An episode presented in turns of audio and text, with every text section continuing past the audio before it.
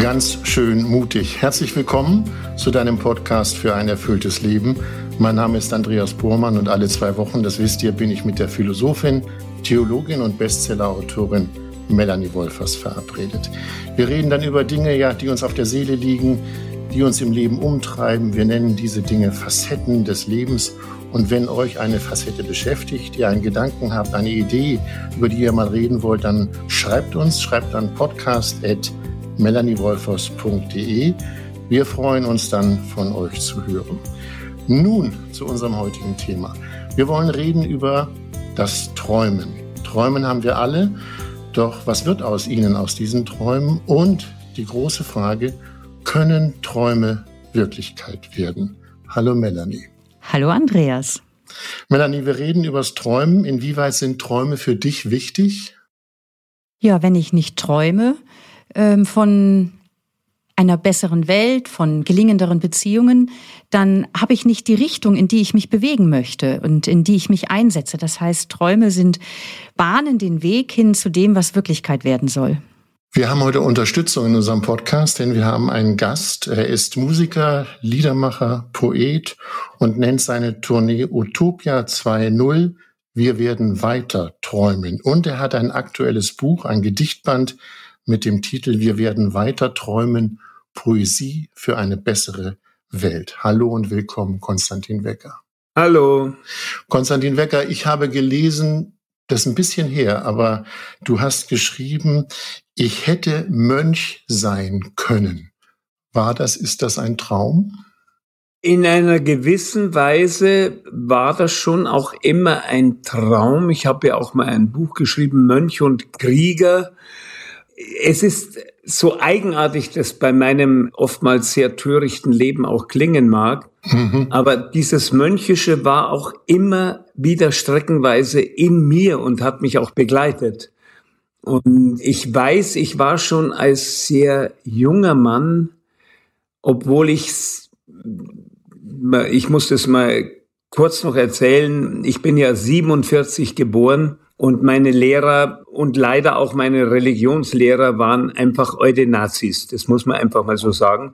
Und dementsprechend war auch der Religionsunterricht. Und ich habe mich schon als kleiner Bub immer gefragt, was will der eigentlich mit dem lieben Gott? Was ist an diesem Gott, der immer nur bestraft und der immer nur schaut, was ich Böses machen könnte? Was ist denn bitte an diesem Gott lieb? Mhm.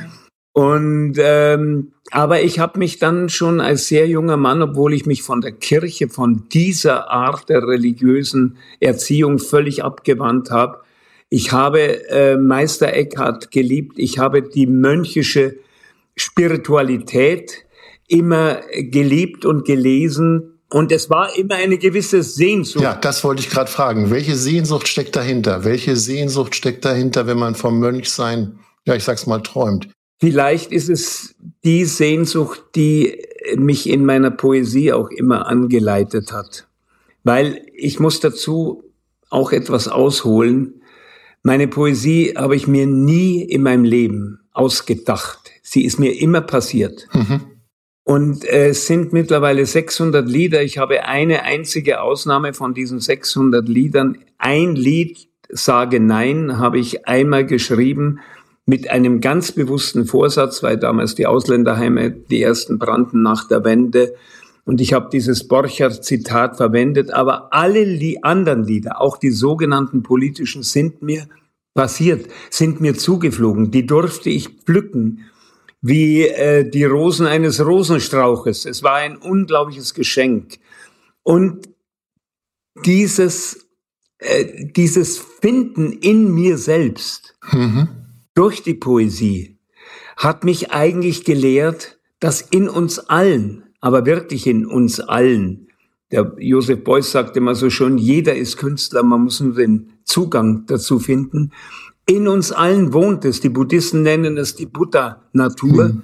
die auch in uns allen wohnt. Du hast eben den schönen Satz gesagt, äh, in mir selbst etwas gefunden.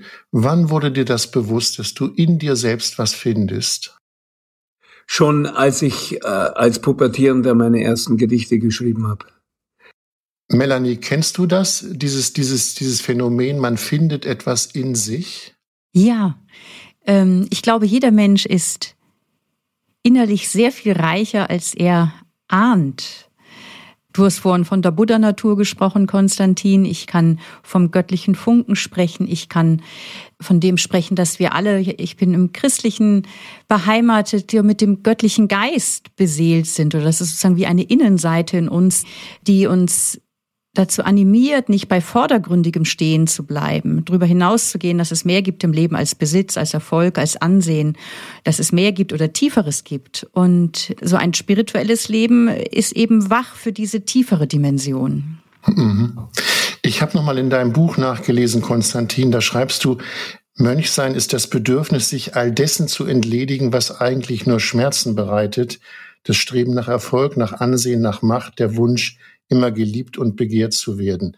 Da habe ich gedacht, wie geht das überein mit diesem Lebemann und ja Genussmenschen Konstantin Becker? das ist eine gute Frage, die ich mir vor allem im Alter auch ja. immer mehr stelle.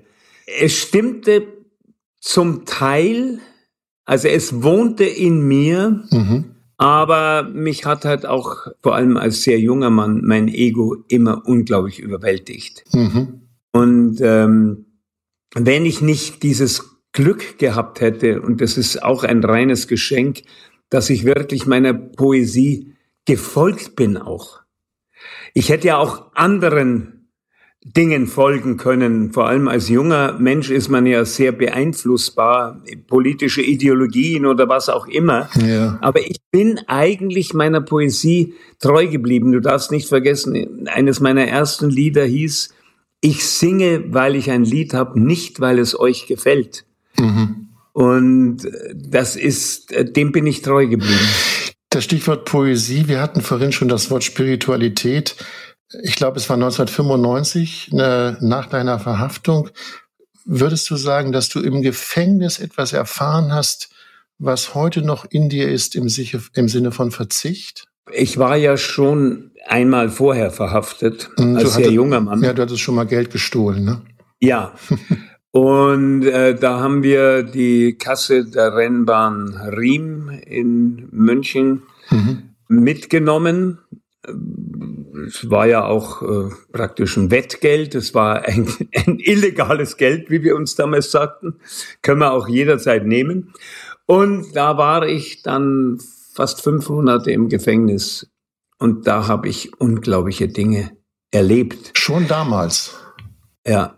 ja. Ich habe zum Beispiel, ich habe zum Beispiel damals das ist jetzt eigenartig, wenn man, wenn man das so hört. Aber im Gefängnis habe ich zum ersten Mal das Gefühl von Freiheit gespürt. Ich habe gedacht, Freiheit heißt immer, ich muss etwas tun. Und da merkte ich, dass ja Freiheit in mir selbst wohnen kann. Und äh, ich habe das auch öfters aufgeschrieben.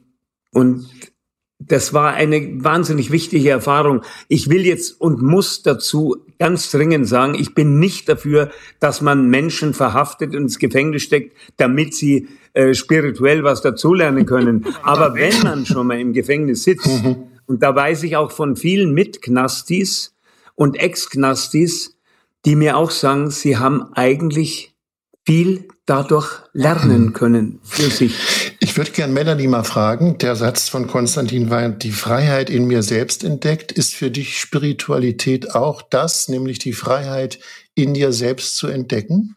Ich glaube, ein spiritueller Weg möchte helfen, freier zu werden von der Angst um das eigene Ich. Und du hast vorhin, ich habe es jetzt nicht mehr so im Kopf, ein Zitat von Konstantin vorgelesen, wo es so darum ging, also sich äh, des Strebens nach Macht, nach Erfolg, nach Anerkennung, Besitz zu entledigen.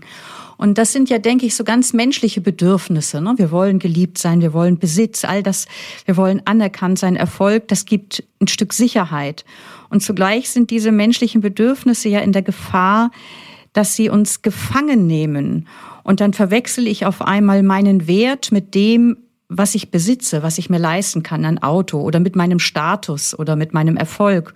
Und das, das macht unfrei. Ich spreche gerne so von Krücken für das eigene Ich und auf die ich mich stütze, aber die natürlich nicht auf Dauer halten. Und wenn ich davon ein Stück freier werde und wenn ich dich richtig verstanden habe, Konstantin, war für dich dieses Gefängnis eine solche Erfahrung oder auch die Sehnsucht nach dem mönchischen Lebensstil als ein freier werden von diesen Ich-Krücken, um freier zu werden für das Wesentliche oder das Wesentlichere. Das ja. heißt, für mhm. freier zu werden, wer ich denn mehr in der Tiefe bin. Und ich bin nicht mein Erfolg. Ich bin nicht die Summe dessen, was ich besitze. Und freier zu werden für tiefere, tragfähigere Beziehungen. Und das ist ein Weg, der für mich immer auch ein eminent spiritueller Weg ist. Würdest du denn sagen, Konstantin, dass du ein Leben des Verzichts gelernt hast zu leben? Unbedingt auch. Worauf verzichtest du?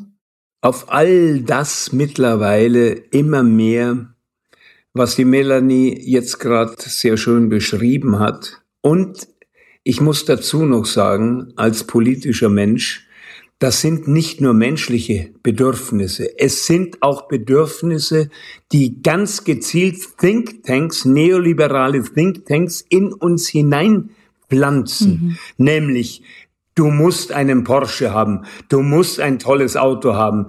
Du musst eine tolle Wohnung haben, um überhaupt als Mensch irgendwie zu gelten. Auch davon müssen wir uns freimachen und das ist gar nicht so leicht, mhm. weil äh, die Thinktanks arbeiten sehr geschickt und sehr geschickt an dem, äh, dass sie unsere Psyche und unser Ego äh, in eine ganz bestimmte Richtung hin äh, prägen wollen. Und davon müssen wir uns befreien. Und das war schon also auch die politische Befreiung, Befreiung von politischen Dogmen. Äh, das war immer ein Thema für mich. Wenn du von Befreiung sprichst, ich habe eine Lieblingszeile von dir, die lautet, es tut gut, sich sein zu lassen. Ah ja, das kenne ich. Das ist ein Lieblingslied auch von mir. ja, ja, das, davor heißt es, Glück Schlendern. ist flüchtig, Glück ist flüchtig, kaum zu fassen. Es tut gut, sich sein zu lassen.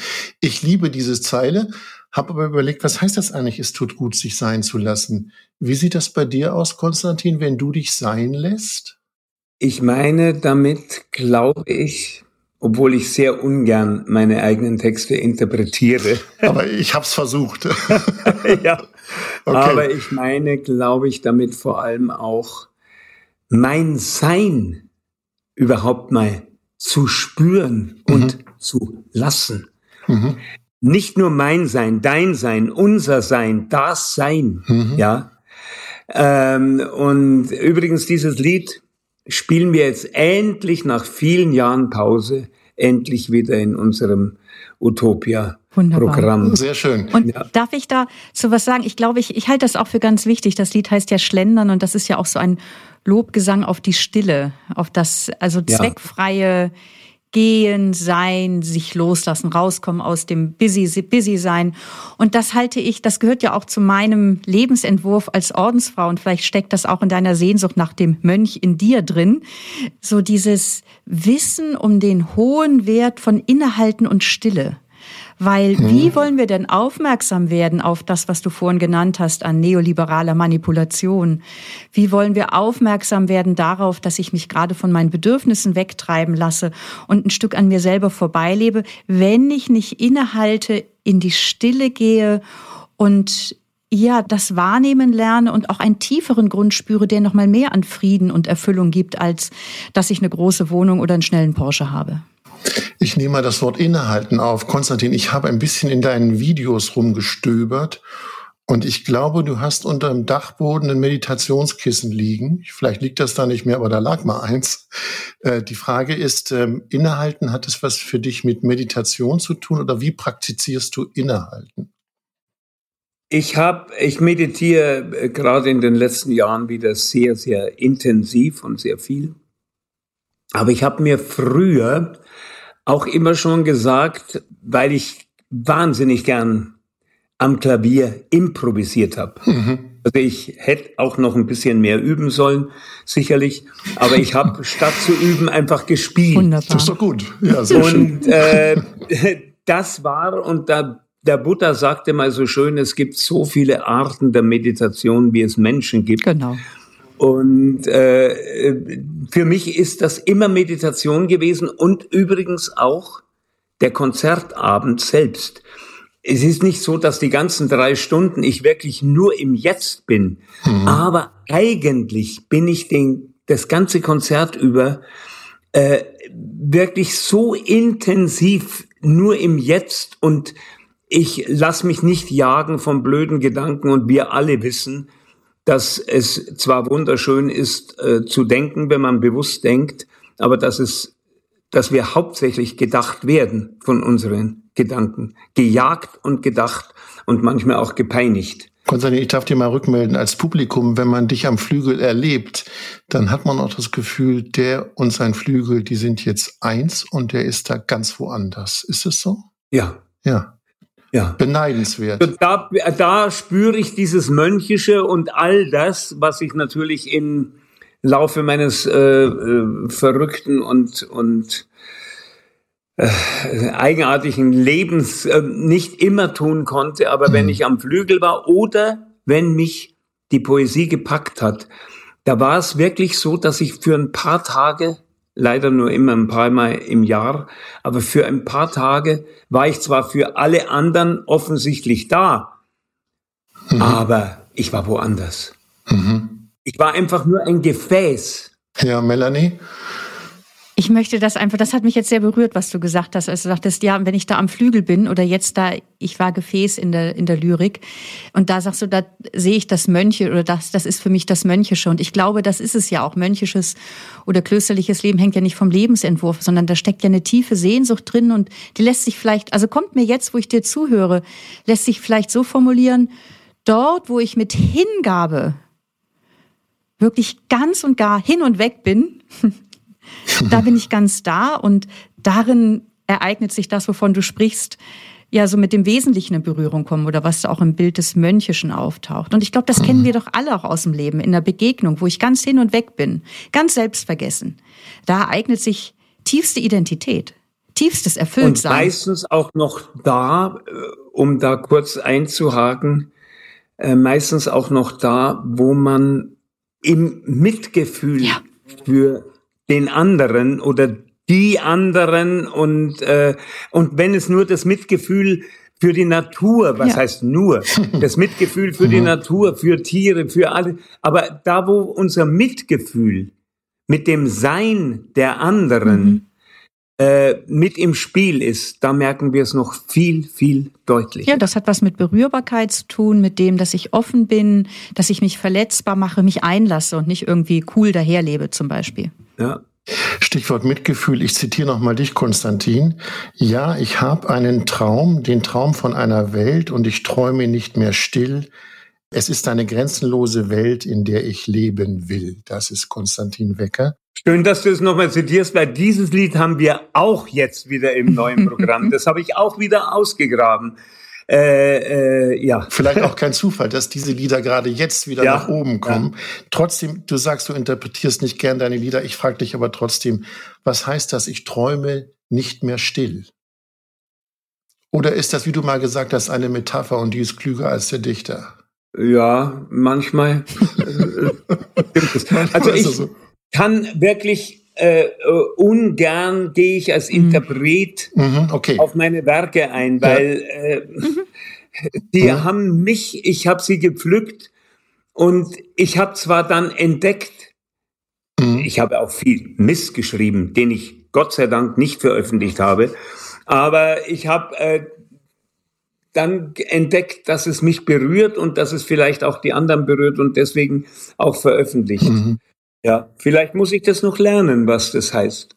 ja, gut, das kann man machen. Die Frage ist doch nochmal anzuknüpfen an die letzten Minuten. Sind Träume für dich herstellbar oder kommen sie zum Beispiel bei der Meditation aus dir irgendwo aus dem Unbekannten heraus? Die wirklichen Träume, die, glaube ich, die Melanie und ich auch meinen, die sind aus dem Innersten. Die mhm. sind aus dem Innersten geboren.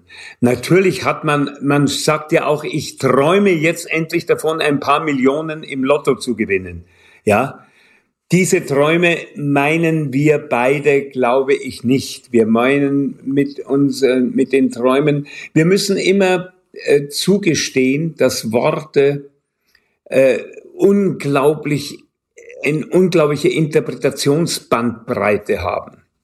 Mhm. Und äh, allein, was mich, was ich immer wieder als Beispiel äh, anführe, wenn du mit 17 ein Rilke-Gedicht gelesen hast und du liest es 50 Jahre später oder 40 Jahre später, mhm.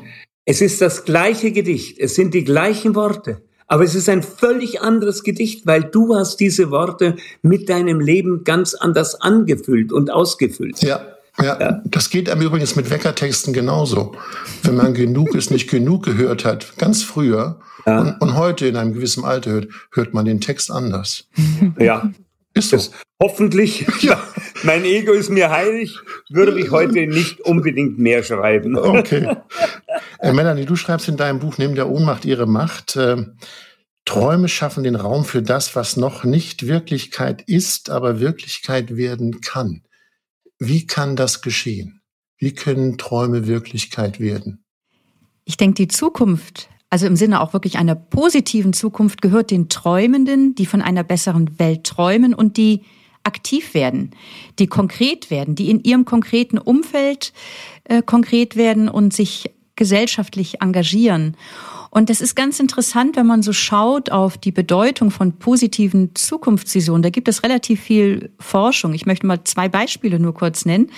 Zum einen habe ich von einer Studie gelesen, der Universität Marburg, einer medizinischen Studie, wo 100, ich glaube 140 Patienten vor einer großen Herz-OP standen und mit der Hälfte von ihnen haben Psychologen gearbeitet und die haben positive Zukunftsbilder entwickelt. Da sah sich der eine auf dem Lieblingsweg entlang spazieren gehen, die nächste sah sich den Balkon bepflanzen und die Kontrollgruppe, die andere, die, mit der wurden nicht solche Gespräche geführt. Und dann hat die OP stattgefunden und äh, dann gab es äh, Follow-up-Studien nach einigen Wochen, nach, nach drei Monaten, nach einem Jahr.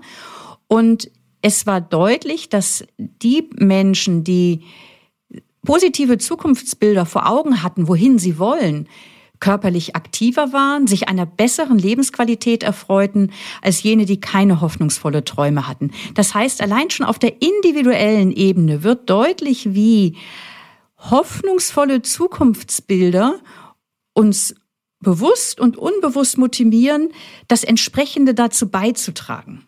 Mhm. Das heißt ja, Konstantin, vielleicht kannst du dem folgen. Träume können Kraft schöpfen, auslösen. Ist es so? Ja. Träume, ja? Ja, mir hat äh, vor ein paar Jahren eine mir unbekannte Frau eine Mail geschrieben und die werde ich nie vergessen, weil sie war symptomatisch für viele andere. Sie schrieb, lieber Herr Becker, ich werde von meinem Bekanntenkreis und von meiner Familie immer ausgelacht, weil ich mich für Geflüchtete engagiere. Jetzt war ich in Ihrem Konzert und ich verspreche Ihnen, ich engagiere mich weiter. Das heißt, ich konnte mit meinen Liedern und meinen Träumen dieser Frau Mut machen, sich weiter, trotz der Widerstände, die sie im eigenen Umfeld hat, sich weiter zu engagieren. Mhm. Und äh, das ist, das geht nur mit Hilfe von von Träumen, mit Hilfe ich sage auch in meinem Lied Utopia, ihr lebt in einem Albtraum, mein Traum ist die Wirklichkeit. Mhm. Ja. Mhm. Äh, es, es gibt ja auch, wie wir alle wissen, Albträume, gar keine Frage. Und ich glaube immer mehr, je mehr ich mir die dystopische Welt im Moment ansehe, dass wir da eher in einem Albtraum leben. Umso wichtiger wird es zu träumen, vom herrschaftsfreien Miteinander.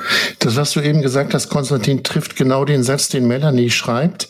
Damit Träume Wirklichkeit werden können, muss man zuallererst einmal träumen, Melanie. Das ist doch der Satz, der genau sich auf diesen Brief bezieht, den Konstantin zitiert hat. Ne? Genau. Und es ist doch total schön, Konstantin, oder? Wenn man das spürt, dass durch das eigene Tun du Menschen ermutigst, sich für eine bessere Welt einzusetzen. Also das ist, das gehört doch mit zum Schönsten, was man erleben kann. Und damit Träume Wirklichkeit werden, muss man allererst einmal träumen. Mir kommt, ich habe die jetzt jüngst noch mal gelesen, eine der berühmtesten Reden aus der Geschichte, Martin Luther King. Ich habe einen Traum. Ja. 1900 63 in Washington, wo er vor mehr als 250.000 Menschen von einer Zukunft geträumt hat, wo schwarze und weiße Kinder nicht nach ihrer Hautfarbe irgendwie beurteilt werden, sondern nach ihrem Charakter. Und sicher ist er damals als Spinner von vielen auch belächelt worden. Ähm, und heute wird man vielleicht verächtlich von ihm als Gutmensch sprechen. Aber sein Traum, er war, da gibt's ja heute auch die ganze Forschung der Sozial, also der Geschichtsforschung und der Sozialwissenschaften, das ist einfach eine genügend große Zahl von Menschen geben muss, die gemeinsam an einer Sache träumen und dann kann es zu, zu einem Umschwung in der Geschichte kommen. Und wir leben heute davon, dass Menschen für das Frauenwahlrecht eingetreten sind, für die Abschaffung ja. der Rassentrennungsgesetze. Und das waren alles einmal Träume. Aber Menschen haben sich zusammengeschlossen und gemeinsam geträumt und so haben sie einen Umschwung erreicht. Melanie, ja. ich greife mal dein Wort Spinner auf. Konstantin, was sagst du den Menschen, die sagen, ja, der Wecker, es ist ein Träumer, seit Jahrzehnten träumt er da auf der Bühne vor sich hin, ist ein Spinner, ein Utopist, also lass ihn. Was sagst du zu, wenn Menschen dir so begegnen? Nennt mich gerne einen Spinner, der nicht passt in unsere Zeit, doch ihr lebt in einem Albtraum, mein Traum ist die Wirklichkeit. Ich wollte es nur noch mal zitieren, weil vorher kommt der Spinner vor. Ja. Nennt mich gerne, ich lasse mich auch gerne einen Spinner nennen und äh, ich weiß auch, woher das kommt. Es kommt ja meistens auch aus der Angst heraus, aus der Angst, dass man ein festgefügtes Weltbild zerstören könnte. Und ich wurde immer schon als Spinner bezeichnet. Mhm. Ich weiß noch, dass ich sehr gemobbt wurde als Jugendlicher in der Schule. Und ich habe mir immer gedacht, Mensch, lies doch einmal Dostoevsky. Der schreibt zwar besser als ich, aber dann wisst ihr, was ich meine. Hm. Und äh, mich, mich, eigentlich hat's mich nie so richtig gestört, weil ich habe mich durch die Kultur und durch die Kunst und durch die Literatur ermutigen lassen. Mhm. Ohne Rambon, ohne Baudelaire, ohne Rilke äh, hätte ich meine Pubertät nie und nimmer heil überstanden. Das ist auch eine Ansage. Ja, ich, ich eine ungewöhnliche. Mein, ich denke gerade an meine Pubertät und denke mir, mein Gott, der Wecker, was hat er gemacht? äh, drehen wir es einmal um. Verlernen wir das Träumen oder haben wir gar das Träumen verlernt, Konstantin? Es wird uns ausgeredet, immer mehr. Es wird uns ausgeredet, indem wir immer mehr als Spinner und Narren bezeichnet werden und äh, deswegen ist es mir so unglaublich wichtig, dass die Kultur wieder den Stellenwert bekommt, den sie eigentlich verdient und den sie braucht. Mhm. Ja, dass es, äh, ja, wir verlernen das Träumen, aber es wird uns auch angesagt, dass wir es gefälligst zu verlernen haben. Ja. Was sagst du denn, wenn deine Kinder Tamino und Valentin Ihren Papa hören, der vom Träumen spricht? Ich glaube, äh, ich habe ein großes Glück gehabt mit meinen Kindern, weil ich habe sie nie erzogen. Ich habe auch in meinem Lied an meine Kinder geschrieben, ich wollte euch nie, ihr wart mir doch nur geliehen. Ich wollte euch nie erziehen. Erziehen zu was? Zum Ehrgeiz, zur Gier, zum äh, Chef im richtigen Lager, ihr wisst es, ich habe ein großes Herz für Träumer und Versager. Und das ist für mich das Aller, Allerwichtigste. Wir sollen beginnen, von den Kindern zu lernen, statt an ihnen rumzunörgeln und rumzuerziehen. Wir, wir können durch die Kinder lernen, wie wir andere Menschen werden. Hm. Wir können äh, von ihnen lernen, wie wir achtsamer werden, wie wir die Welt wieder neu betrachten lernen. Ich habe einen kleinen Einwand. deine Kinder könnte man zu der Fridays for Future Generation zählen. Ja. Haben Sie, haben Sie den, sagen wir mal, dieses utopische Denken, dieses träumerhafte Denken vom Papa geerbt oder gehen Sie manchmal in den Widerstand und sagen, geht doch alles nicht, klappt doch nicht? Also ich hatte ein, insofern, weil ich vorhin gesagt habe, ich hatte großes Glück. Es hätte auch sein können, dass meine Kinder sich sagen, bei diesem pazifistischen Vater will ich aus Trotz zum Militär gehen. Und das ist zum Glück nicht passiert. Und natürlich, sie hätten aus Widerstand sehr vieles machen können. Aber ich glaube, äh, wir sind uns da in vielen, vielen Punkten, vor allem was das Träumen anbelangt, sind wir uns einig. Mhm. Und da bin ich sehr, sehr glücklich drüber. Melanie, wir haben eben drüber gesprochen, ob man das Träumen äh, vielleicht lernt oder ob, es, ob wir es abgewöhnt haben. Was würdest du sagen, wie lässt sich diese, diese schöpferische Kraft des Träumens wiedererlangen? Kann man das? Ja, ja, auf jeden Fall. Vielleicht so drei Punkte. Mhm. Also so das eine, Vorhin hat Konstantin gesagt, so meditieren, es gibt so viele Weisen zu meditieren wie Menschen. Und ich glaube, es gibt wahrscheinlich auch so viele Weisen, wie die Muse einen küssen kann oder wie man mit der intuitiven Kraft in Verbindung kommt, wie, wie es Menschen gibt. Bei dem einen ist es, ich bastel am Motorrad rum, die nächste Person geht spazieren, die dritte strickt, äh, die vierte meditiert. Also so zu wissen oder beim Duschen, wo werde ich durchlässig so für die intuitive Kraft und dann auch solche Spielräume zu schaffen. Das finde ich so ein Punkt. Also Spielräume zu schaffen dafür, dass die Muse mich küssen kann. Äh, ein zweites finde ich äh, eine sehr hilfreiche Frage, äh, die es sich lohnt, immer wieder mal so sich selber zu stellen. Welche Samen will ich heute säen mhm. für die Zukunft, die ich in einem Jahr erhoffe? Für die Zukunft, die ich in zehn Jahren erhoffe? Und welche Samen will ich heute säen für die Zukunft, die ich für meine Urenkelin und Urenkel erhoffe, also in 70 Jahren? Das weitet nochmal den Blick äh, über unsere häufig so allzu engen und kleinen Träume. Und ein dritter Punkt, glaube ich, wie sich, also es gibt natürlich noch mehr, aber der mir auch sehr wichtig ist, wie sich Träumen wieder auch inspirieren oder, oder wie wir es auch wieder neu lernen können, sich so von den Hoffnungen inspirieren zu lassen, die sich in den Mythen und Religionen dieser Welt ausdrücken. Das eröffnet neue Perspektiven. Und für mich persönlich als Frau, die im Christentum unterwegs ist, lässt sich vielleicht auch so formulieren, beten und Spiritualität ist für mich eigentlich so der Versuch, sich die Hoffnungen Gottes für diese Welt zu eigen zu machen. Mhm. Also das sind Hoffnungen von einem friedvollen Miteinander, von einem gerechten Miteinander, von einem menschlichen Miteinander und mich da von der reichen spirituellen Tradition inspirieren zu lassen. Weil ich glaube, du hast vorhin mal gefragt, kommen die Träume aus dem Inneren oder kann man sie machen? Mhm. Das Innere ist ja auch geprägt durch das, was ich lese. Ein Konstantin hat Rilke gelesen in der Pubertät, ich auch. also ich meine, wovon lassen wir uns prägen?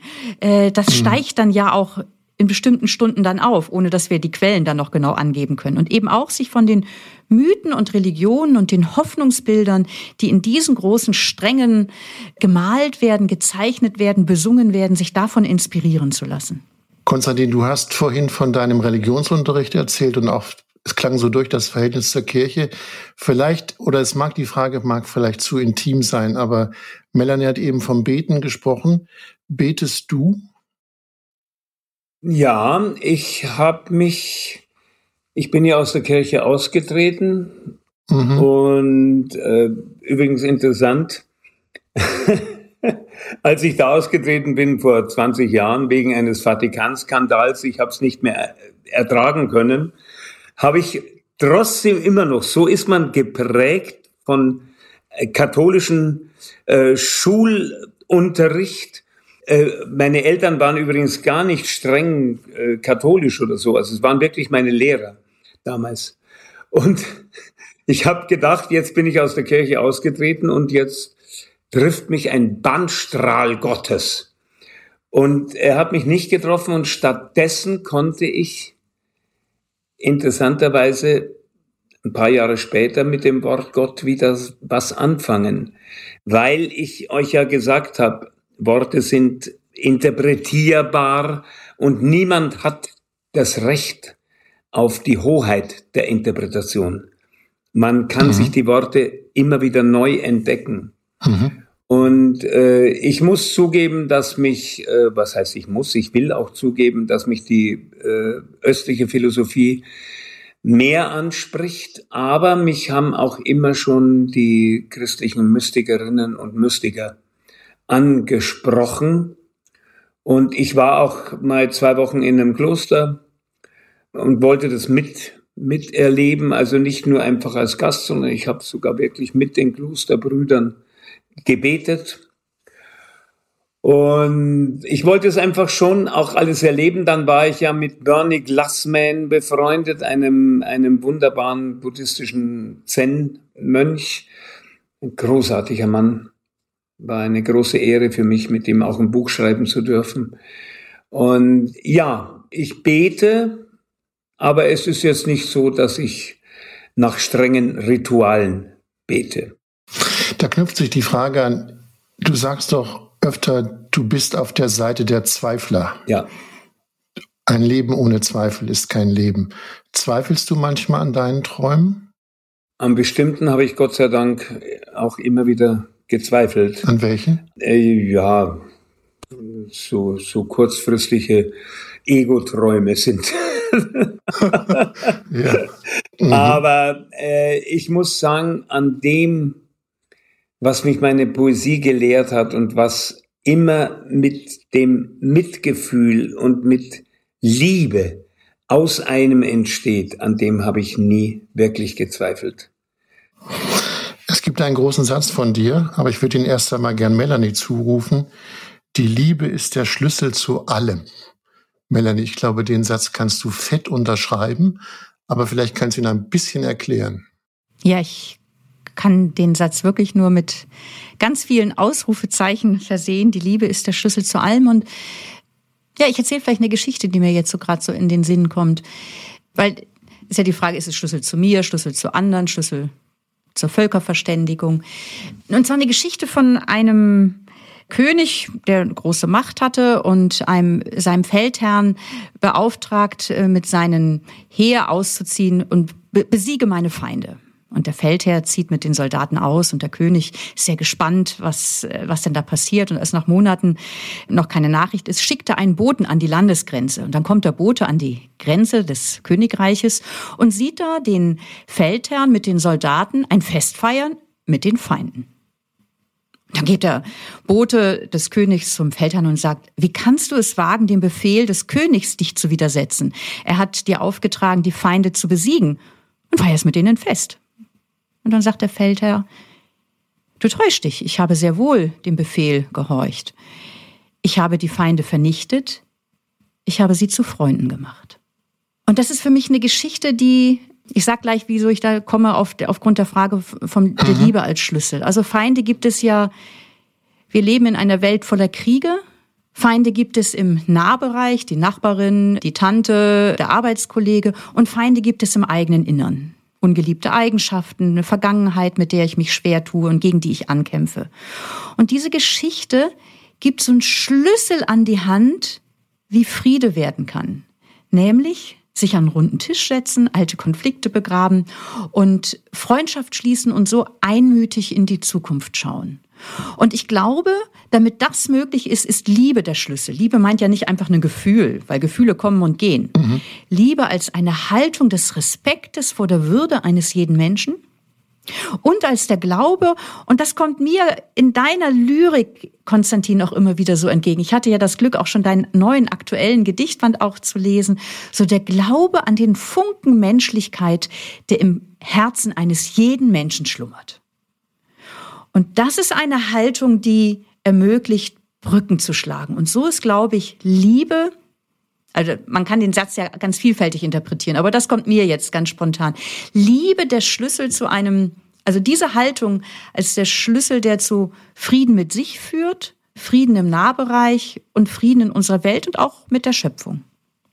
Und der Satz, äh, die Liebe ist der Schlüssel zu allem, ist von Konstantin. Äh, du würdest das wahrscheinlich alles unterschreiben, was Melanie eben gesagt ja. hat. Du wolltest auch noch was ergänzen?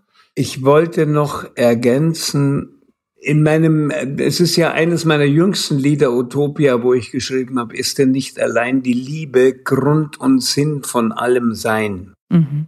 Mhm. Und ähm, mein leider verstorbener Freund, der wunderbare Hans-Peter Dürr, der Physiker und Quantenphysiker, hat ja ein Buch geschrieben in den letzten Jahren seines Lebens, Liebe Urquell des Kosmos. Und ich kann mich erinnern, dass wir mal drüber gesprochen haben und er mir sagte, ist denn nicht vielleicht auch die Schwerkraft, die ja alles bestimmt physikalisch, alles, könnte nicht sein, dass die Schwerkraft Liebe ist? Mhm. Und ich glaube übrigens, genau wie du, dass wir uns besinnen müssen darauf, dass in jedem Menschen diese Liebe natürlich wohnt und dass die Herrschenden uns seit Jahrtausenden versuchen einzureden, dass der Mensch schlecht sei, weil, das ist natürlich ein Argument für sie, er deswegen beherrscht werden muss.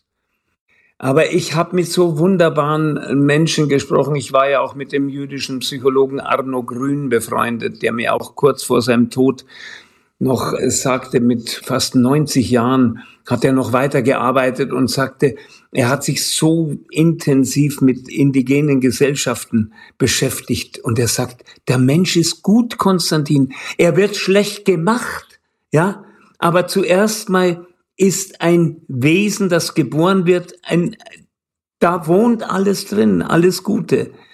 Und es ist die Liebe, ja. Es ist wahrscheinlich die Liebe wirklich der Grund von allem Sein. Und nochmal, ja. nochmal ganz kurz, was wichtig ist. Ja. Auch hier wissen wir, Liebe ist ein Wort und es mhm. gibt so viel Missbrauch von diesem Wort mhm. und so viele In äh, Interpretationen. Mhm. Wir müssen uns auf die Spiritualität des Wortes einigen, glaube ich. Ja. ja, Melanie. Und da sind wir auch wieder fast so eine Brücke zum Anfang unseres Gespräches. So diese Sehnsucht des Mönches in dir, dich der Dinge, die die Schmerzen bereiten, streben nach Erfolg, nach Ansehen und so weiter zu entledigen. Der Mystiker Johannes vom Kreuz sagt einmal, am Abend des Lebens werden wir allein nach unserer Liebe gefragt. Also worauf kommt es an? Am Abend unseres Lebens werden wir allein nach unserer Liebe gefragt. Und zwar in dieser tiefen Dimension, die du nennst. Das ist das Kriterium. Wunderbar. Ich würde gerne nochmal auf das aktuelle Buch von Konstantin kommen. Der Untertitel heißt Poesie für eine bessere Welt, Konstantin. Hat Poesie die Kraft, eine bessere Welt zu schaffen? Ja. Und Kunst hatte immer schon die Kraft. Und wer weiß, wo wir wären, wenn es nicht seit Jahrtausenden schon die Kunst, also die Poesie ist ja nur ein Symbol. Äh, natürlich sind auch Maler Poeten und Musiker sind Poeten. Poesie bitte jetzt als Symbol zu nehmen mhm. für die Kunst, die aus dem Innersten strömt. Und die hat natürlich eine Kraft und immer schon eine Kraft gehabt hat. Jetzt habe ich eine Bitte an euch beide, an Melanie und Konstantin. Das ist vielleicht ein bisschen jetzt, naja, ein bisschen schnell, aber wir haben über Poesie eben gesprochen, über die Kraft der Poesie. Welches Gedicht, welche Verszeile kommt euch spontan jetzt in den Kopf, um diese den Hörerinnen und Hörern weiterzugeben, damit unser schönes Gespräch einen Nachhall hat? Habt ihr eine Zeile im Kopf, Konstantin? Jeder Augenblick ist ewig, wenn du ihn zu nehmen weißt, ist ein Vers, der unaufhörlich Leben, Welt und Dasein preist. Alles wendet sich und endet und verliert sich in der Zeit. Nur der Augenblick ist immer, gib dich hin und sei bereit. Wenn du stirbst, stirbt nur dein Werden. Gönn ihm keinen Blick zurück. In der Zeit muss alles sterben, aber nichts im Augenblick. Melanie? Noch einmal bitte, Konstantin. Ja, ich glaube, man kann es nachlesen in dem Buch. Ja, aber es ist trotzdem schön, wenn es nochmal nachklingt. Ich finde, ein Gedicht muss man mindestens immer zweimal ja, ich, hören. Ich hatte auch das Bedürfnis.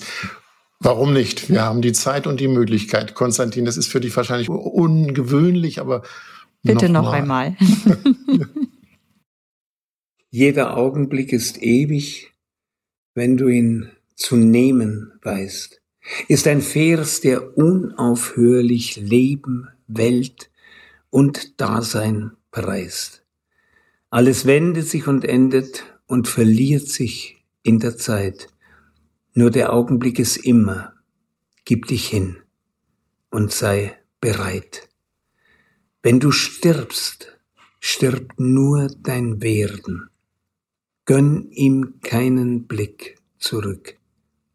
In der Zeit muss alles sterben, aber nichts im Augenblick. Melanie, ich habe jetzt folgende Gedanken. Ich glaube, das lassen wir so stehen. Und du erzählst zum nächsten Podcast, du hast schon öfter Gedichte zitiert, aber das ist so eindrücklich, Konstantin, da möchte ich nichts mehr hinten drauf machen. Einverstanden? Ich stimme dem zu. Gut. Ja. Vielen Dank euch beiden. Vielen Dank, Konstantin. Dir noch schöne Konzerte. Ja. Danke dir. Und ein schönes Gefühl am Flügel. Es ist immer wieder ein Genuss. Und Melanie, dir vielen Dank. Wir hören uns wieder beim nächsten Mal. Macht es gut. Ich weise gleich noch auf eure beiden Bücher hin. Danke dir sehr. Tausend Dank für das wunderbare Gespräch, euch beiden. Danke, danke. Tschüss. Okay, euch beiden macht es gut, ja? Tschüss.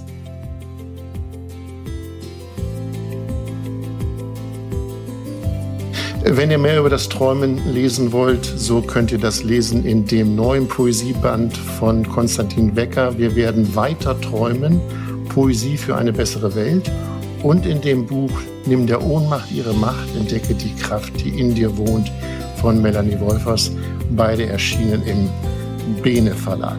Wollt ihr unseren Podcast ganz schön mutig nicht verpassen, dann abonniert doch den Podcast in einer App eurer Wahl. Wir freuen uns da auch über Lob, Kritik und viele, viele Sternchen. Ihr könnt da auch schreiben, was euch gefallen hat oder was ihr vielleicht mal, worüber wir mal reden sollten.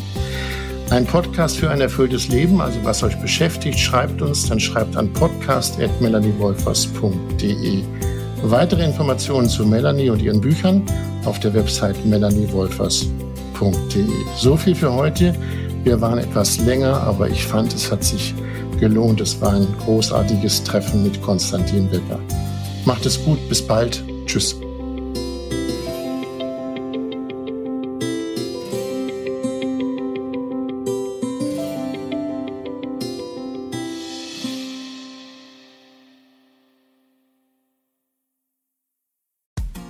Frauenstimmen. Klagen, lachen, klüger werden. Ich bin Ildiko von Kürti, ich bin Buchautorin und Journalistin und in meinem Podcast spreche ich alle zwei Wochen mit lebensklugen und mutigen Frauen über das Loslassen und das Aufbrechen, das Verlieren, das Suchen und das Finden. Ich bin stolz darauf, wie viele wunderbare Frauen bereits bei mir zu Gast waren. Unter ihnen Stefanie Stahl, Maria Furtwängler, Annika Decker oder Gerburg Jahnke. Und ich freue mich auf alle, die noch kommen. Ihr könnt Frauenstimmen überall dort hören, wo es Podcasts gibt. Herzlich und hoffentlich auf bald. Eure Ildiko.